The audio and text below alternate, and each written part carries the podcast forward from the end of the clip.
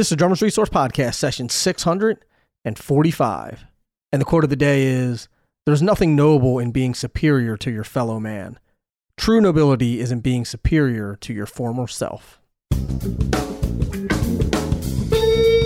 listening to the Drummer's Resource Podcast, home of in-depth interviews with the world's greatest drummers, music industry professionals, and thought leaders.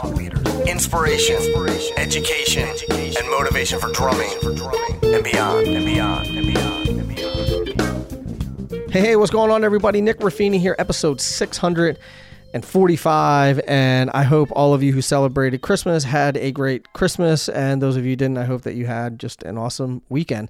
And as we look into 2022, hopefully you have some amazing things planned for the new year, and hopefully, you know, things will get a little safer out there and a little better. And this episode is a re-release with Aaron Spears, and there's a couple of reasons why I wanted to re-release this particular episode. One, because it's Aaron Spears, and there's a ton of great information in here. Two, I was watching some of the Zildjian live videos where he hosts, and I was just thinking back to this particular episode about how great this episode was.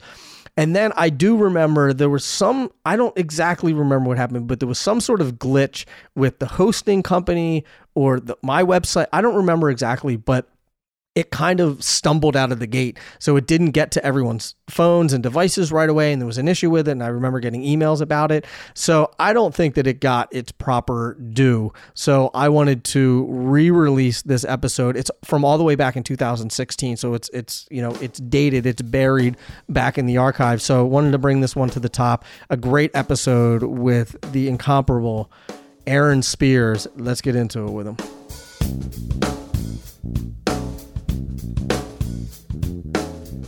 Aaron, what's happening, man? Thank you so much for doing this. I appreciate it. Man, it's my pleasure. It's an honor to be here with you guys today. I got to tell you, man, I've been a fan of yours for a long time. I think the first time I ever saw a video of you playing was for your, was it kick, snare, hi-hat?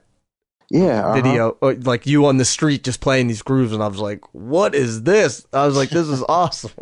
Wow, man, I appreciate it so much. I was just having a good time with my bros, and also with Cora too. She's not a bro, but right. Having a good time with my friends, man. It turned out really good. Yeah, that's a great video, man. I've watched it numerous times. So, I'm guessing there's not anybody listening to this podcast that doesn't know who you are, but for it, just in case there is, let's just get a little bit of context on just a little bit about who you are and where you come from.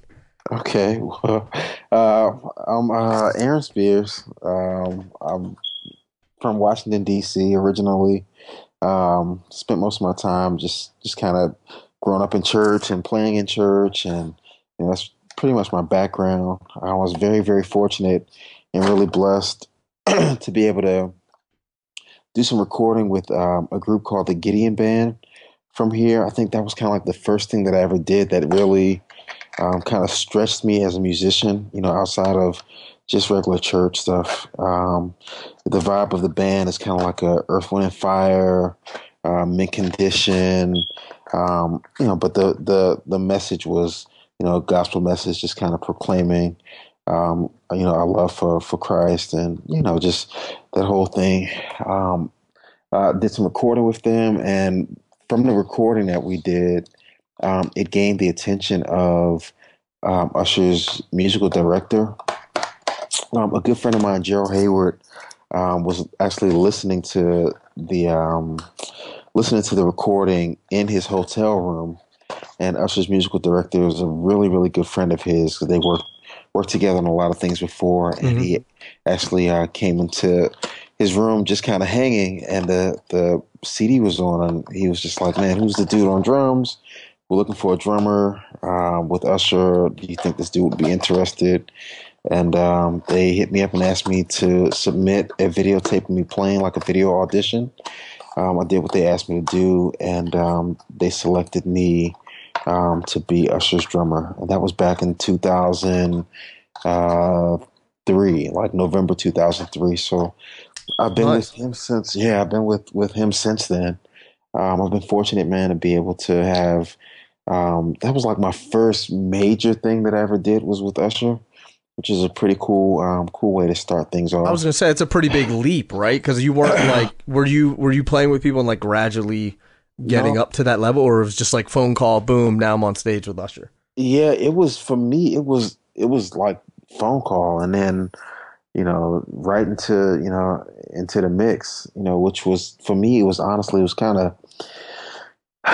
learning curve, like me playing in church and me playing with the Gideon Band. Gideon Band was like a step up from just playing like a regular church service, because we had tracks that we were playing with, and the band was pretty big. I mean, we had bass, guitar, keys, organ, horns, vocals. So it was a big band, so it really caused me to really kind of stay in my lane and kind of know what works and what doesn't work. It gave me a great foundation.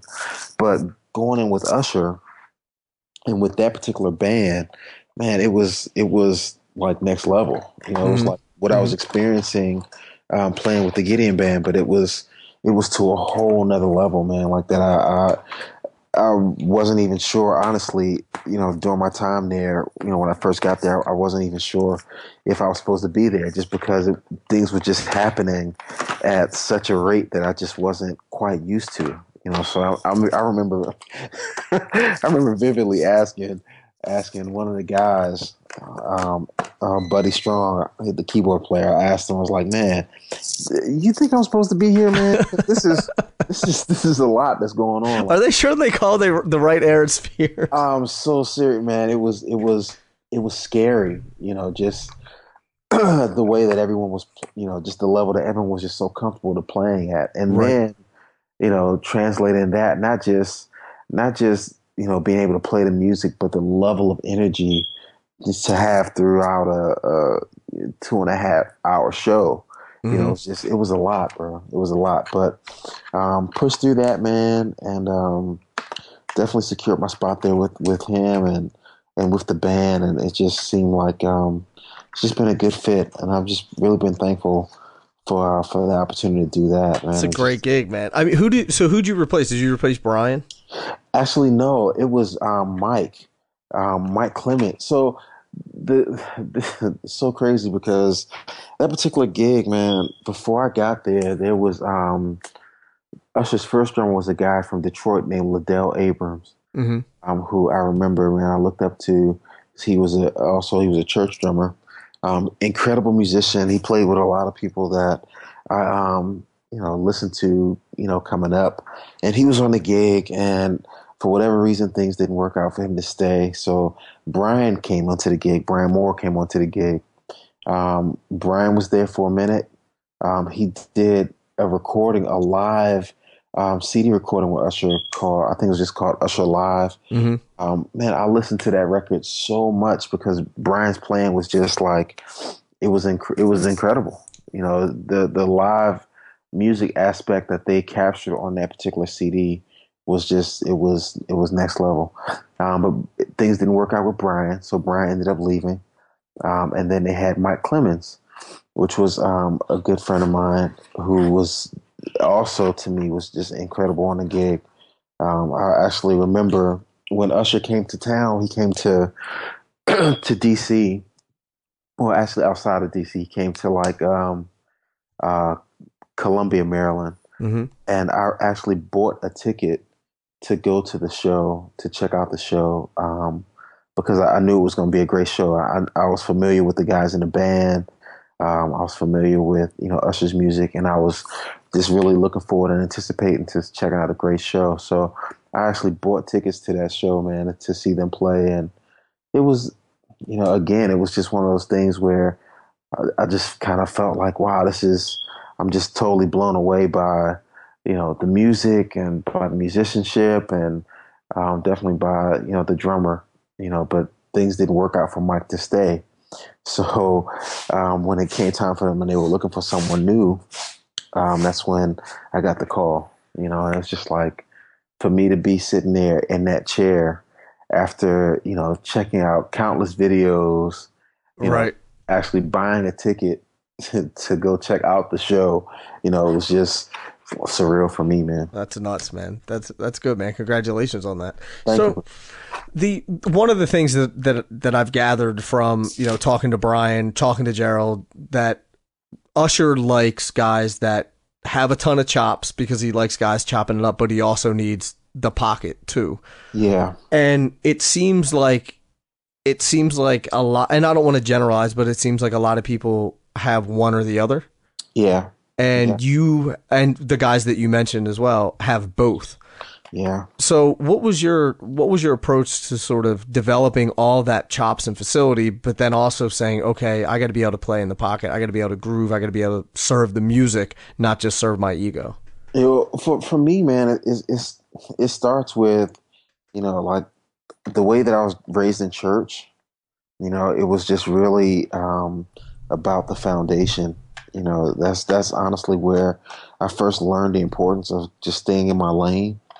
And making sure that what I played supported the music. You know, it's like you can't be selfish in that arena, in that environment. You know, it's like you have to be the foundation. You have to kind of serve everybody else that you're playing with, and the singers that are singing. Like, you have to be able to really support that. You know, so for me, I learned that early on. Like, I got a lot of dirty looks and you know, a lot of frowns if I kind of stepped outside of the zone in times where I shouldn't have. You know, I was very, very fortunate to be able to play with a musician. His name was James Murdith. He was the organist there at the church that I grew up in, and for a long time it was just him and I. You know, just playing there, just the two of us. So it was a lot of organ and drums, and, you know, he would play the bass on the bass pedals. But it really taught me the importance of having a solid foundation. Now, as far as chops and stuff, I started to become more fluent with my chops and licks and things like that when I started to share with other people. You know, I would sit down and I would practice with my friends, man. We would just kind of set up kits and sit down and practice and you know, for, you know, hours at a time. We would just kind of trade ideas, you know, back and forth. And we would watch tons of videos of things that we saw, you know, like the old DCI videos. Before Hudson was Hudson, they were DCI. So I actually just had Rob Wallace on the podcast. Really? Yeah. Oh man, he's such a good dude, man. He is a good dude.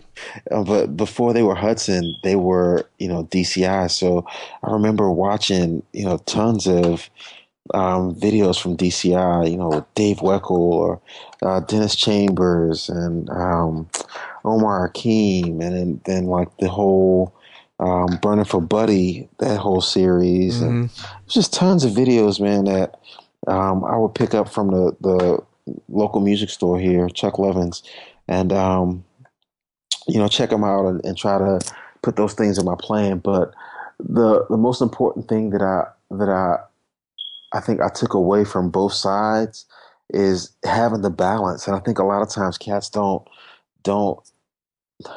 have balance. Like, they're either super incredible chop wise, they can play, you know, all of these crazy stick-ins and you know, at so many different speeds, and it's awesome, it's incredible. But then when it's time for them to actually sit in a pocket and play a groove, they don't have that. Like, they don't have the ability to do that effectively. I'm not saying they can't do it, but it's just, it feels like something is lacking. Right. You know what I mean? Mm-hmm. It doesn't have sort of that energy and that vibe to it. It's just sort of, they're kind of just haphazardly getting through it. Yeah. It just, that's not the vibe. So for me, man, I always concentrated on being able to have the balance and to be able to play both. You know, I wanted to be able to be explosive and have chops and stuff like that. But I also want to make sure that, you know, nothing is lacking when we're just sitting in the groove and being the support for the other instruments. So is that something that you consciously practiced did you go in, are you a regimented practicer, first of all? And second of all, is that something that you went in and consciously were like, all right, I really have to work on this? Or was it sort of something that came naturally through playing with all these other people? I think for me, it's just something that just kind of came naturally initially, you know, and then as I got older and I started to realize that, you know, I started to realize the importance of the balance. Then I began to kind of make sure that I would not forsake that. Like in me getting all, you know, chops and practicing different things and trying to get my left hand to do things my right hand does and all of that, man. Like I didn't want to forsake the foundation. You know, I still wanted to be able to stay strong and stay true to just playing the foundation, man. Mm-hmm. You know, which, mm-hmm. you know, just playing the pocket and being able to play the groove and, you know, not necessarily playing, you know, chops, but playing fills, I would say, and being a leader in the music as opposed to just, you know, just kind of pissing all over everything. Right. Right. No, I mean, that makes total sense, and that's why you get the gigs, you know, because you have that room there when you need to go there, but you're not always there. My buddy Daniel Glass always said, would you rather want to be the Ferrari going down the road at 65 miles an hour and you got a lot more room, or the guy in the Pinto doing 65 and he's got the pedal to the metal and that's all he's got? Right, exactly. That's important. A friend of mine told me this joke sometimes, man. The joke is dirty. It's a dirty joke. I won't share it today, but you can do it, man. Let's do it. It's terrible. It's a terrible joke. Terrible. But he was the point of the joke is, man, you just have to just use enough to win. Like you don't have to necessarily go all out every single time and show off, and you don't have to do that. You don't have to do that to be respected and to be loved, man. If you just play your part and do what it is that you do and do it effectively, man, you're winning. Well, there's humility involved with it because it's hard to have all this facility and, I mean, from an ego standpoint, yeah. and just to sit there and lay in the pocket and not be worried about, like, showing your latest and greatest tricks. Yeah, but, you know, I think at the end of the day, man, like reality, you know, I think it's just about people's focus, you know, and it's like, are you playing to create Wolfman for people to be like, woo, right? You know, is that what the vibe is, or are you playing because it's the love you have, or are you playing because you want to actually support the music and you want to serve the music? You know, it's like, what's the true reason for you playing? Like, what is the bottom line? You know, and if it's to make people go crazy, then cool. That's what it is. Hey, man, you have to do you. If that's what you feel satisfies you, then that's great. But there's such a bigger picture out there, man. It's such a bigger picture. I think that, and I don't want to put words in your mouth, but I think that keeps you grounded and keeps you humbled. I remember, and I'm not expecting you to remember this, but 2 years ago, we were at NAMM, and Thomas Pridgen was playing in the GoPro booth. Mm-hmm. You were there watching him. Yeah. I was standing right next to you. I introduced myself briefly. I don't expect you to remember. Don't worry. Very cool. And, I'm a people watcher, and the one thing I noticed about you, there was tons and tons of people coming up to you, and they were like, Aaron, I love you. You're my favorite drummer. You're the best drummer in the world, all this stuff. And every single time someone made a comment about it, you pushed it back and said, nah, man, I'm just grateful that I can play. And you're like, you should check out this guy playing right now, you know, and every single person, you were extremely humble. You were nice to everybody. And which I thought was, you know, I thought it was super cool because you could easily, in that situation, you could easily be cocky. You could be conceited. And you weren't, which I thought was amazing, but I think that attitude definitely spills over into your playing, you know, when you're serving the music. Would you agree? Yeah, I appreciate that. But yeah, I mean, to me, man, none of us have any room to be, you know, cocky or arrogant about what it is that we're doing, especially because I personally believe that, you know, us being able to play, I feel like it's a gift, man. I feel like, you know, the gift comes from, I feel like it comes from God. And I just feel like anybody trying to, you know, be arrogant or take credit for that, you know, that's like plagiarism. You know, it's like, right. you can't do that, man. So it's, that's a good way of looking at it. You know, it's just, for me, that always keeps me grounded. That, and then also seeing people like Thomas play.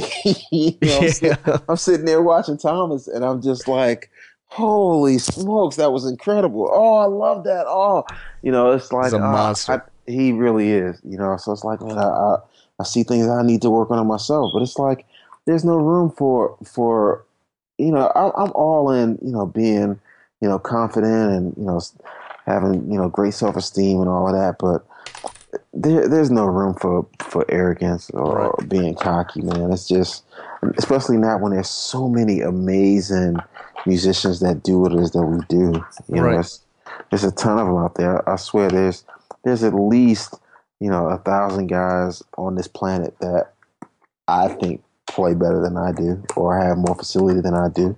Right. You know, but it's just that at this particular point in time, you know, I'm able to shine, you know what I mean? And I'm thankful for that, but I don't take it for granted, man. I don't take for granted the love that people show me, and I don't take for granted my gift, you know, but definitely there's no room for arrogance, man.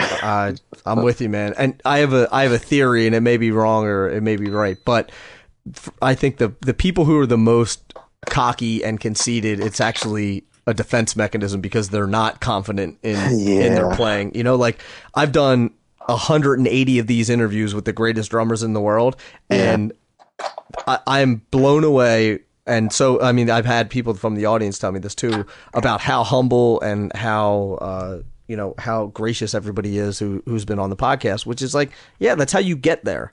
Yeah. That's how you succeed, by not being an asshole. Yeah, absolutely. You know, absolutely. It's funny though, man, because there are some dudes out there that are assholes that are winning to a certain extent. But I don't know. I just for me, I tend to take a liking to the guys that are more chill or more humble or more thankful. You know what I mean? Like, it's the worst to see somebody that you look up to, you enjoy their musicianship, and then you get a chance to meet them, and they're just a total jerk, man. And you're like, oh man, that sucks. That really, really sucks. Yeah.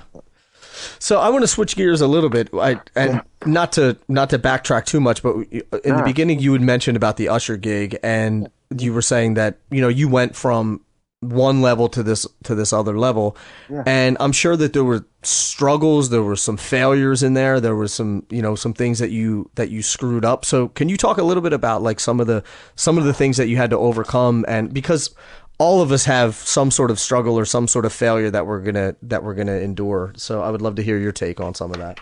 Yeah, for me in particular on that gig, man, like, I just remember coming into the gig, initially, I was feeling pretty confident, you know, because I had just, you know, sent my tape in, and, you know, out of the, they said it was maybe like 100 tapes or so that came in, that they selected me to be his drummer. So I'm feeling like, oh, okay, cool, this is gonna work out. Okay, they like me. Okay, great, I'm cool. Let's get in here. Let's make it happen. And when we got to playing this stuff, the first thing that was really tough for me was playing with the sequencer, because the way that this sequencer was set up, there was no, there wasn't a click at that particular time. Like, it literally was just the sequencer. Like, really? It was just tracks. So basically, like, the way that I was used to things before. Oh, I didn't have in-ears at that time either. I had headphones, like these big Sony headphones, I think is what I was using during that time. But the way that the music was set up was, once the, you know, we're getting ready to go into the next song, sometimes some songs would have an intro, like, you know, it may be some sort of an intro, and then the beat would drop in maybe after, you know, a bar, 2 bars, 4 bars, whatever, then, you know, the beat would drop. So I would have the tempo, and I would kind of be, you know, solid, you know, on stuff like that. But then there were other times where it was like the beat would drop and I would literally have to like beat two I had to be in. Right. You know, so yeah. Like once the one would drop, you know, there may be something like a perk or something in there to kind of help give me like, you know, like the tempo and like the time, which was cool. But man, it was so, that was an extreme learning curve. Everybody else in the band was so used to it.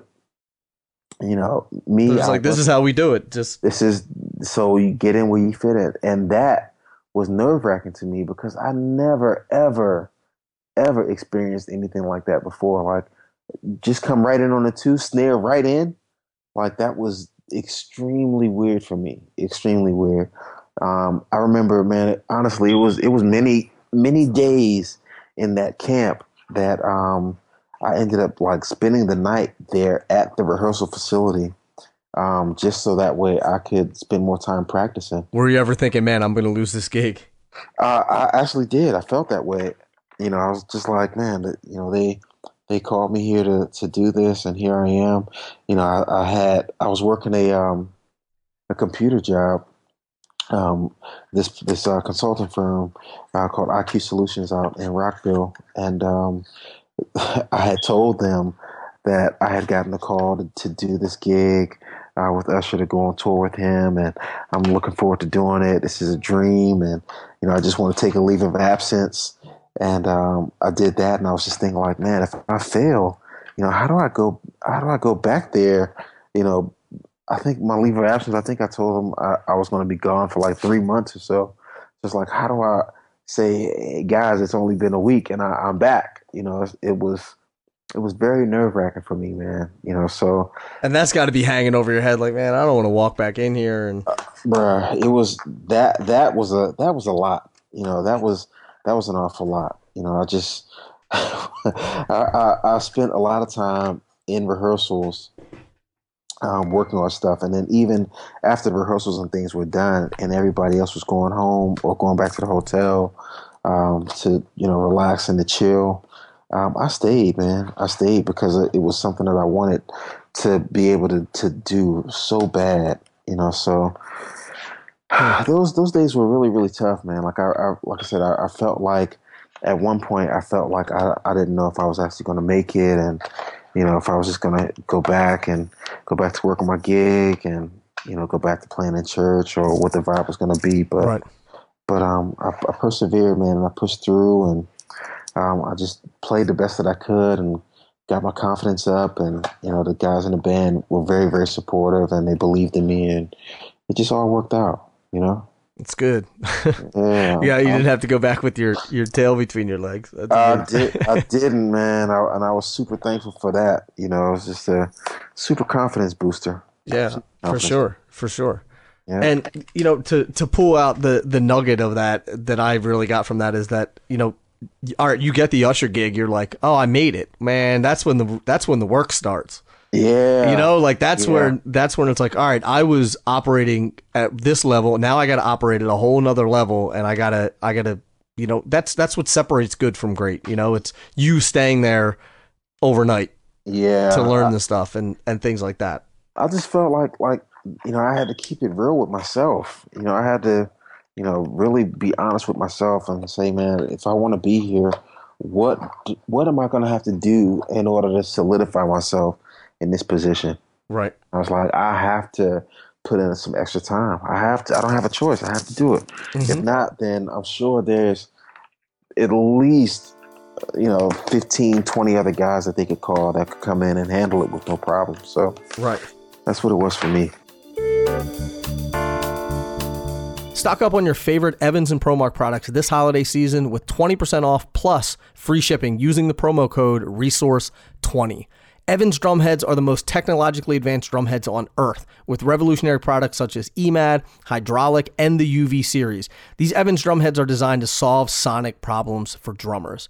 And don't forget about Promark drumsticks, and it's more than just a pair of sticks. It's an opportunity for all drummers to break barriers of convention and make their mark. Every Promark drumstick has been perfected with ProMatch, Promark's multi-phase weight and pitch sorting process. This ensures unrivaled consistency, not only from stick to stick, but also from pair to pair.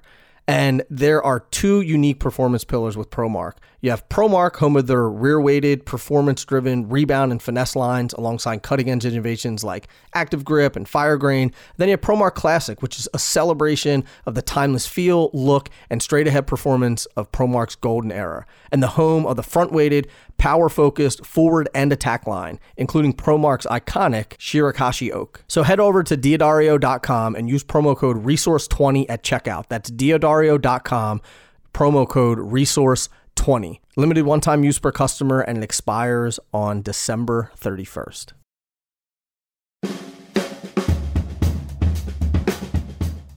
Wow, I was just checking out the new Gretsch Brooklyn Micro Kit, and this thing is amazing. It's essentially a Brooklyn series kit, but smaller.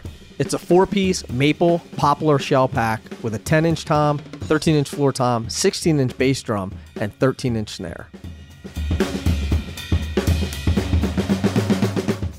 It's essentially a bebop kit, and the colors and the style and design has that throwback vibe. And the best thing about this kit is it has a wide variety of tuning ranges, and it's really easy to just throw in your car and bring to the gig. It's totally portable, and you still get that great Gretsch sound without lugging bigger drums around. It's really a cool, great sounding kit that you should check out. And you can get this at my favorite place to buy gear, which is Sweetwater.com. I've been dealing with them for more than 20 years, and they have fast, free shipping. They have sales engineers that can answer any question that you may have. They have a 2-year warranty on everything that they sell and US-based tech support. I'm telling you, Sweetwater is the place to go. So if you want to check out the Gretsch Micro Kit or any other Gretsch gear, go to Sweetwater.com.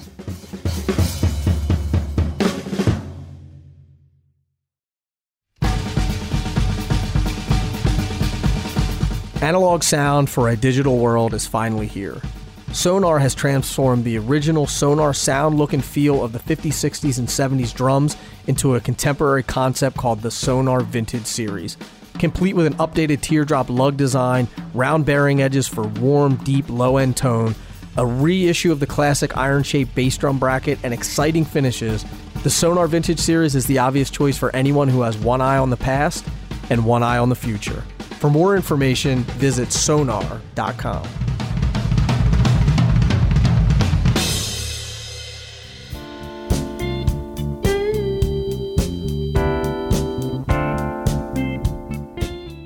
I know that you get this question all the time, like, "Hey man, can we grab a cup of coffee? Can I pick your brain? Can I meet? Because I need advice. I need help. I need, I want to do what you do." What's some advice that you have for people that are listening to sort of do what you do? And also, what are some mistakes that you see a lot of people making? Man, to do what I do, honestly, man, is and I'm not trying to sound like a television evangelist and nothing like that, but I just feel like for me, because there's so many great people out there, so many amazing musicians, I just feel like this was one of the things, man, that God just kind of opened up the door for me to do it, but I think in preparation for me to do it, I had to make sure that I was ready. So, I had to spend time practicing. I had to spend time, kind of getting comfortable with who I am on the kit. I had to, talk with other people. I had to, other musicians that were doing what it is that I wanted to do. I had to speak with them. I had to talk with them. I had to ask them questions like, what is a drum rider? I had to find out about endorsements, how that whole situation, how that works. It was like I was kind of preparing myself for, for this moment. I didn't know exactly how it was going to, work out, or I didn't know if I was going to ever get the opportunity to be able to play on this level. I didn't know, but I knew for sure that it was something that I wanted. So I had to kind of start to inquire about, what steps need to be taken in order to get there. Like, how do I how do I go about doing it? Mm-hmm. And it reminds me of something that Gerald Hayward said, that, you know, he's like, some people aren't meant to do this. Some people aren't meant to go on the road. Some people aren't meant to play with Usher, you know? So, and he was like, that's at some point you have to give up, but at some point you have to have the self-awareness and be honest with yourself and say, you know what, maybe this is not what I'm here to do. Yeah, I'm gonna tell you, man. At my clinics and stuff, you know, people ask. Of course, that's one of the questions that they ask. You know, like how did you make it happen? How did you do it? Because I'm a drummer and I wanna play, man. And I feel like I belong on the stage, and you know, I'm like, man, I'm gonna tell you honestly, man. Like, out of everybody that's here at this particular clinic right now today, it looks like it's, you know, a couple hundred people. There may be one or two of you that actually will make it. Like, yeah. I'm just being honest. There may be a couple of you that'll be able to actually, you know, take care of your families based on your plan, like solely on your plan. Like, there may be one, you know, or maybe here in this particular city, there may be none. But what you have to do is you have to be happy with your musicianship on whatever level it is. So if you're playing, you know, nights and weekends in front of 20 people, you know, then be happy and live in the moment. If it's you're playing in front of 200 people or 2,000 or 20,000, whatever the number is, you know, people that you play, man, you have to be thankful and be happy and give it everything you have, because you just never know what may become of that. You know, you playing in front of those 20 people, one of those people in there may be related to, I don't know, Bill Gates. I don't know. Right, right. And he may need a drummer for the next Microsoft convention, or who knows, man. I don't know.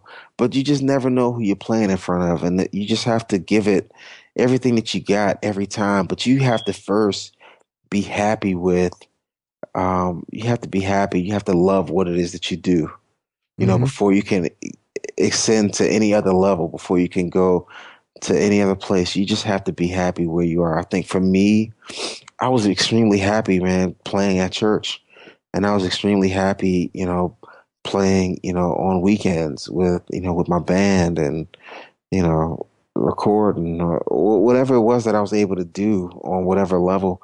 I was just so happy to be able to do it, because I love to play. I love drums.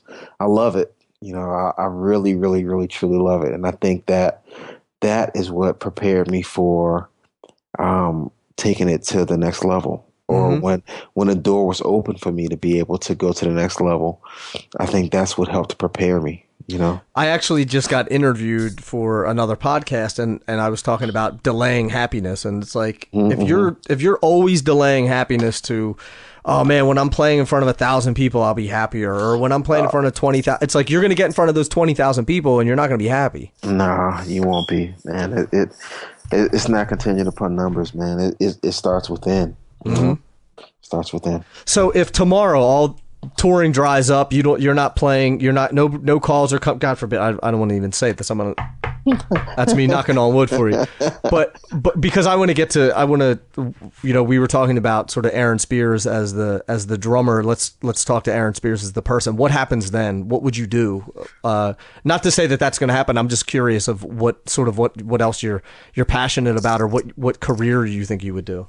Well, man, as we speak right now, I'm putting together these party hats for my son's 2-year-old birthday party. So maybe nice. People would hire me for that. I'm doing a pretty good job, if I do say so myself. I don't know, man. I love computers. You know, I've always really been into technology and stuff like that. So if, you know, drums wasn't my thing, and I wasn't able to do that, you know, to take care of me and my family, then I would maybe pursue a career in, you know, maybe computers, or I don't know, man. Maybe I would pursue a career in maybe teaching if I had the opportunity to do that. You know, I would love to be able to inspire, you know, the next generation and, you know, take the experiences and the lessons that I've learned and playing as well, and be able to kind of shoot some people in the right direction. I think that would be something I would love to be able to do, you know, in the future. Mm-hmm. It's interesting. I just watched I don't even know what made me think. You were just talking about technology, and I just watched this interview with Sir Mix-a-lot. Oh, wow. Okay. And I didn't realize this, like, he's really into technology. He owns a tech company. Really? Wow. Yeah. When he was a kid, he was like building radios and that's crazy, all sorts of stuff. I watched this interview with him on. I'll text you the. Send it to me. Yeah, I will. It's really interesting, and I was like, I don't know how I would have known, but like, it was just really interesting to see that side of him. And he was like, oh man, he's like, this isn't something that I just got into. He's like, I've been into this stuff since I was like 8 or 9. It just made me think of that when you were talking about being into technology, because I'm into technology. That's why. Yeah, bro, I love it. Me too. I love it. But I'll send you the the interview, and I'll also link up to it in the show notes for the podcast. Yeah, that'd be cool. Two more questions for you, because I told you I would be cognizant of your time, because I know you got your son's birthday and you're getting ready for it. So one is practice routine. Everybody asks about practice, and the reason why I always ask everyone about their practice routine is because I want the audience to pick and choose parts of other people's practice routine that they like, and then make their own, because there's no right or wrong way to practice, but just whatever works for you. So what sort of a typical practice routine look like for you, or what did it look like through like your major growth periods? For me, there were different parts or different points in my life where I felt like my playing kind of like grew exponentially. I would say, when I started to practice with my friends, like my playing, it got crazy. At my house, my old house that I lived at, I had a basement down there, and every other Tuesday, we would shed. So it would be like my friends would bring their kits over. It would be maybe 4 kits in the basement, and we would all just take turns playing different grooves. We also had like speakers that we hooked up to like our iPod or to the MPC, and we would just press play, and we would play grooves on that, and we would play over top of the grooves, and we would take turns soloing and take turns shedding. We would trade. So I noticed that my playing, it grew so much when I was taking my ideas and meshing them with the ideas of my friends. Like, it really, really kind of took my playing to another level, because while they were soloing, or while they were, chopping or whatever, then it was my job to be, the timekeeper. So I would kind of really, really stay at home and really, it would ultimately help develop my pocket, because like while they're playing like these crazy figures and playing all this wild stuff, it's like I have to be the anchor. I have to kind of stay at home. So that helped me to grow quite a bit, I have to say.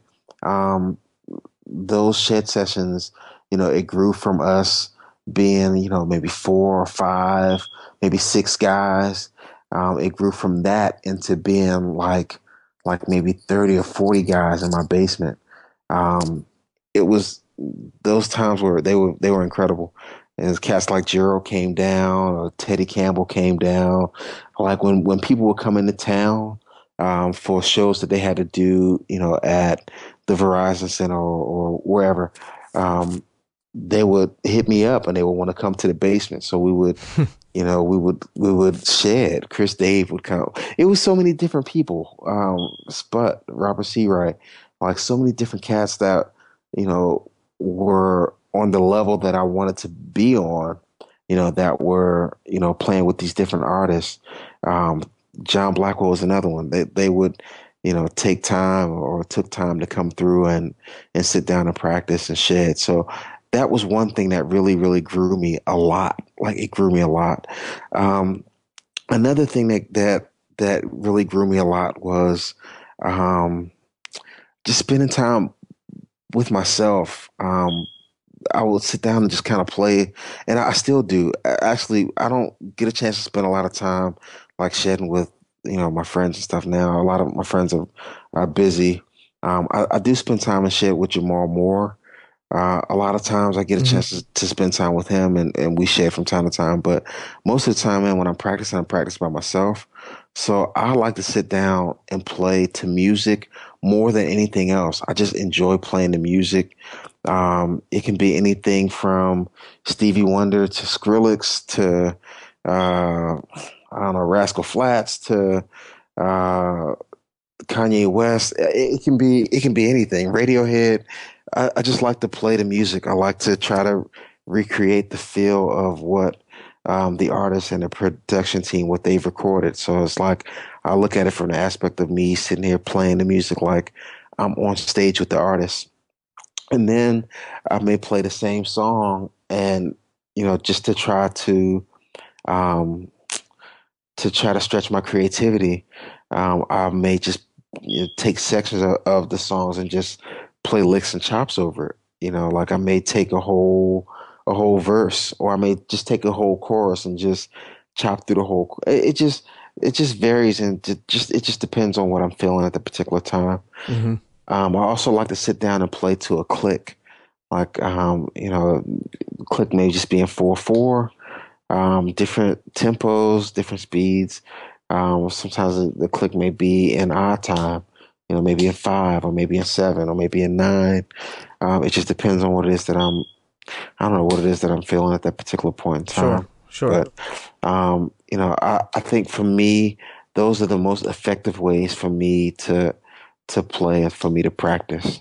I love the idea of you saying getting together all these people, and we keep bringing up Gerald Hayward, but he mentioned that too, that you know he just has people over his house all the time and shedding, and he invites people over, and it's sort of, you know, it reminds me of the concept of you're the average of the 5 people you spend the most amount of time with, like going to the gym with somebody bigger than you or whatever the case may be. Yeah. They're going to make you stretch. They're going to challenge your comfort zone. They're going to make you play things and hear things differently than you normally would. You know, they're going to put a different spin on it rather than just sitting down and just playing by yourself all the time. Absolutely. I think Gerald was one of the guys that, you know, he would have these massive drum sheds. He's the godfather, man. Yeah, he is. He really is. He'd have these sheds up in Philly, and man, it would be, you never knew who was coming. It could be Little John Roberts may show up. Mike Clemens would show up. Dana Hawkins. Teddy Campbell, Brian Moore, Eric Tribbett. I mean, it just Spanky. It would just be so many different cats that Gerald would have there. In addition to those guys that were like the working guys, then you would have, you know, just a ton of like local guys that were incredible musicians that, you know, just wanted to play and be in the mix. And it was just such a fellowship and such a brotherhood. Of what Gerald was doing up there. So that was one of the things, like down here, me and my good friends down here, we tried to kind of make the same thing happen.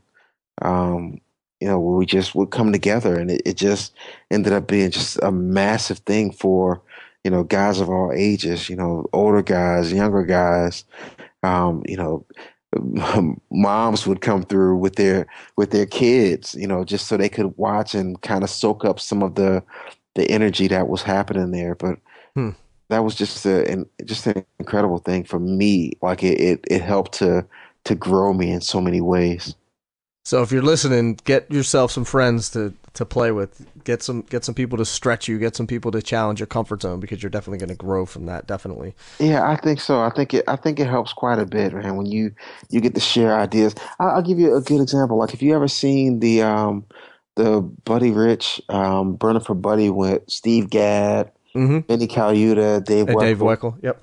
That one was fantastic. Also the one with Louis Bellson, Dennis Chambers, and Greg Bissonette.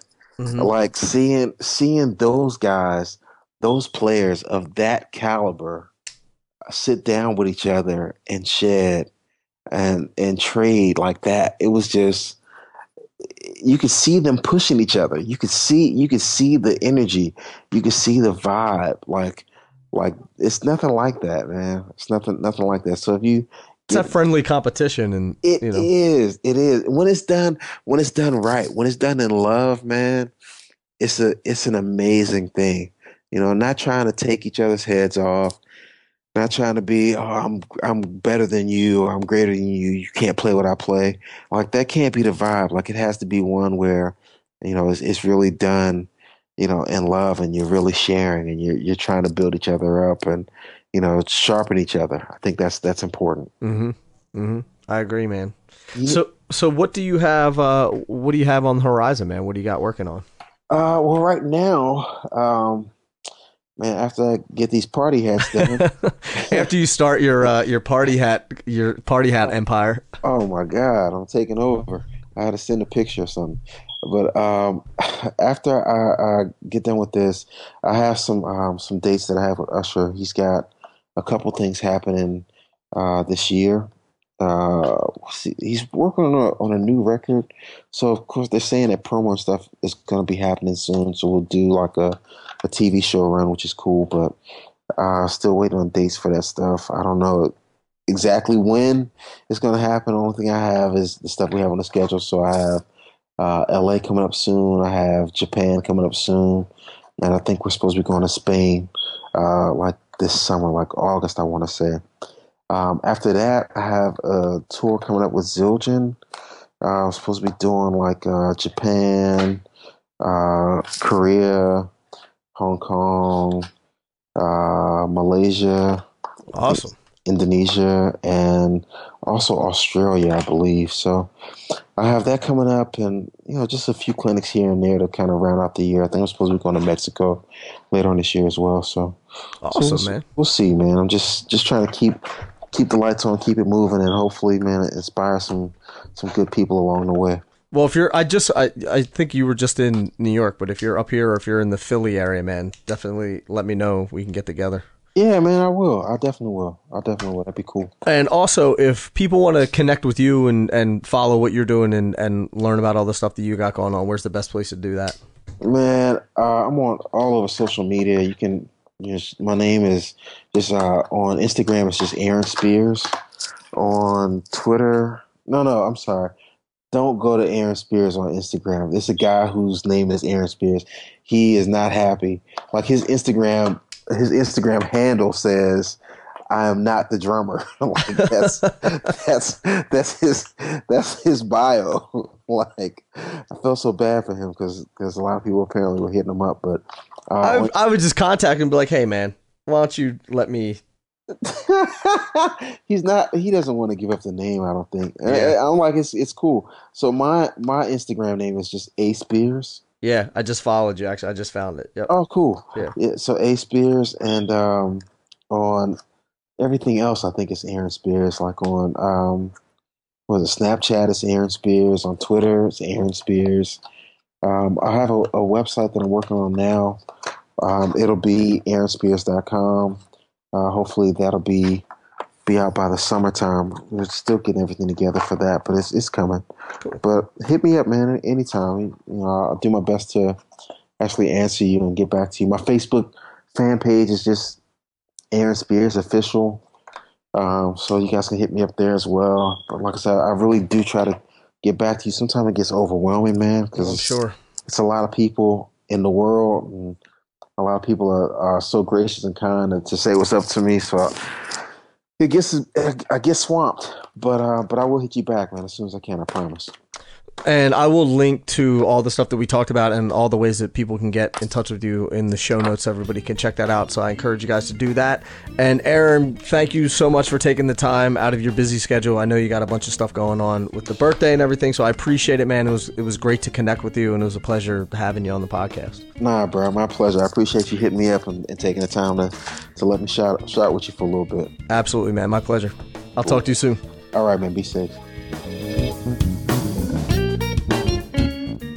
There you have it, the one, the only Mr. Aaron Spears, and you can find the show notes by going to drummersresource.com/session645. I hope you dug this, and dig in the crates, dig in the archives. There's a ton of great, great episodes back there, this being one of them that I wanted to pull to the top. So hope you dug that. And again, find the show notes by going to drummersresource.com/session645.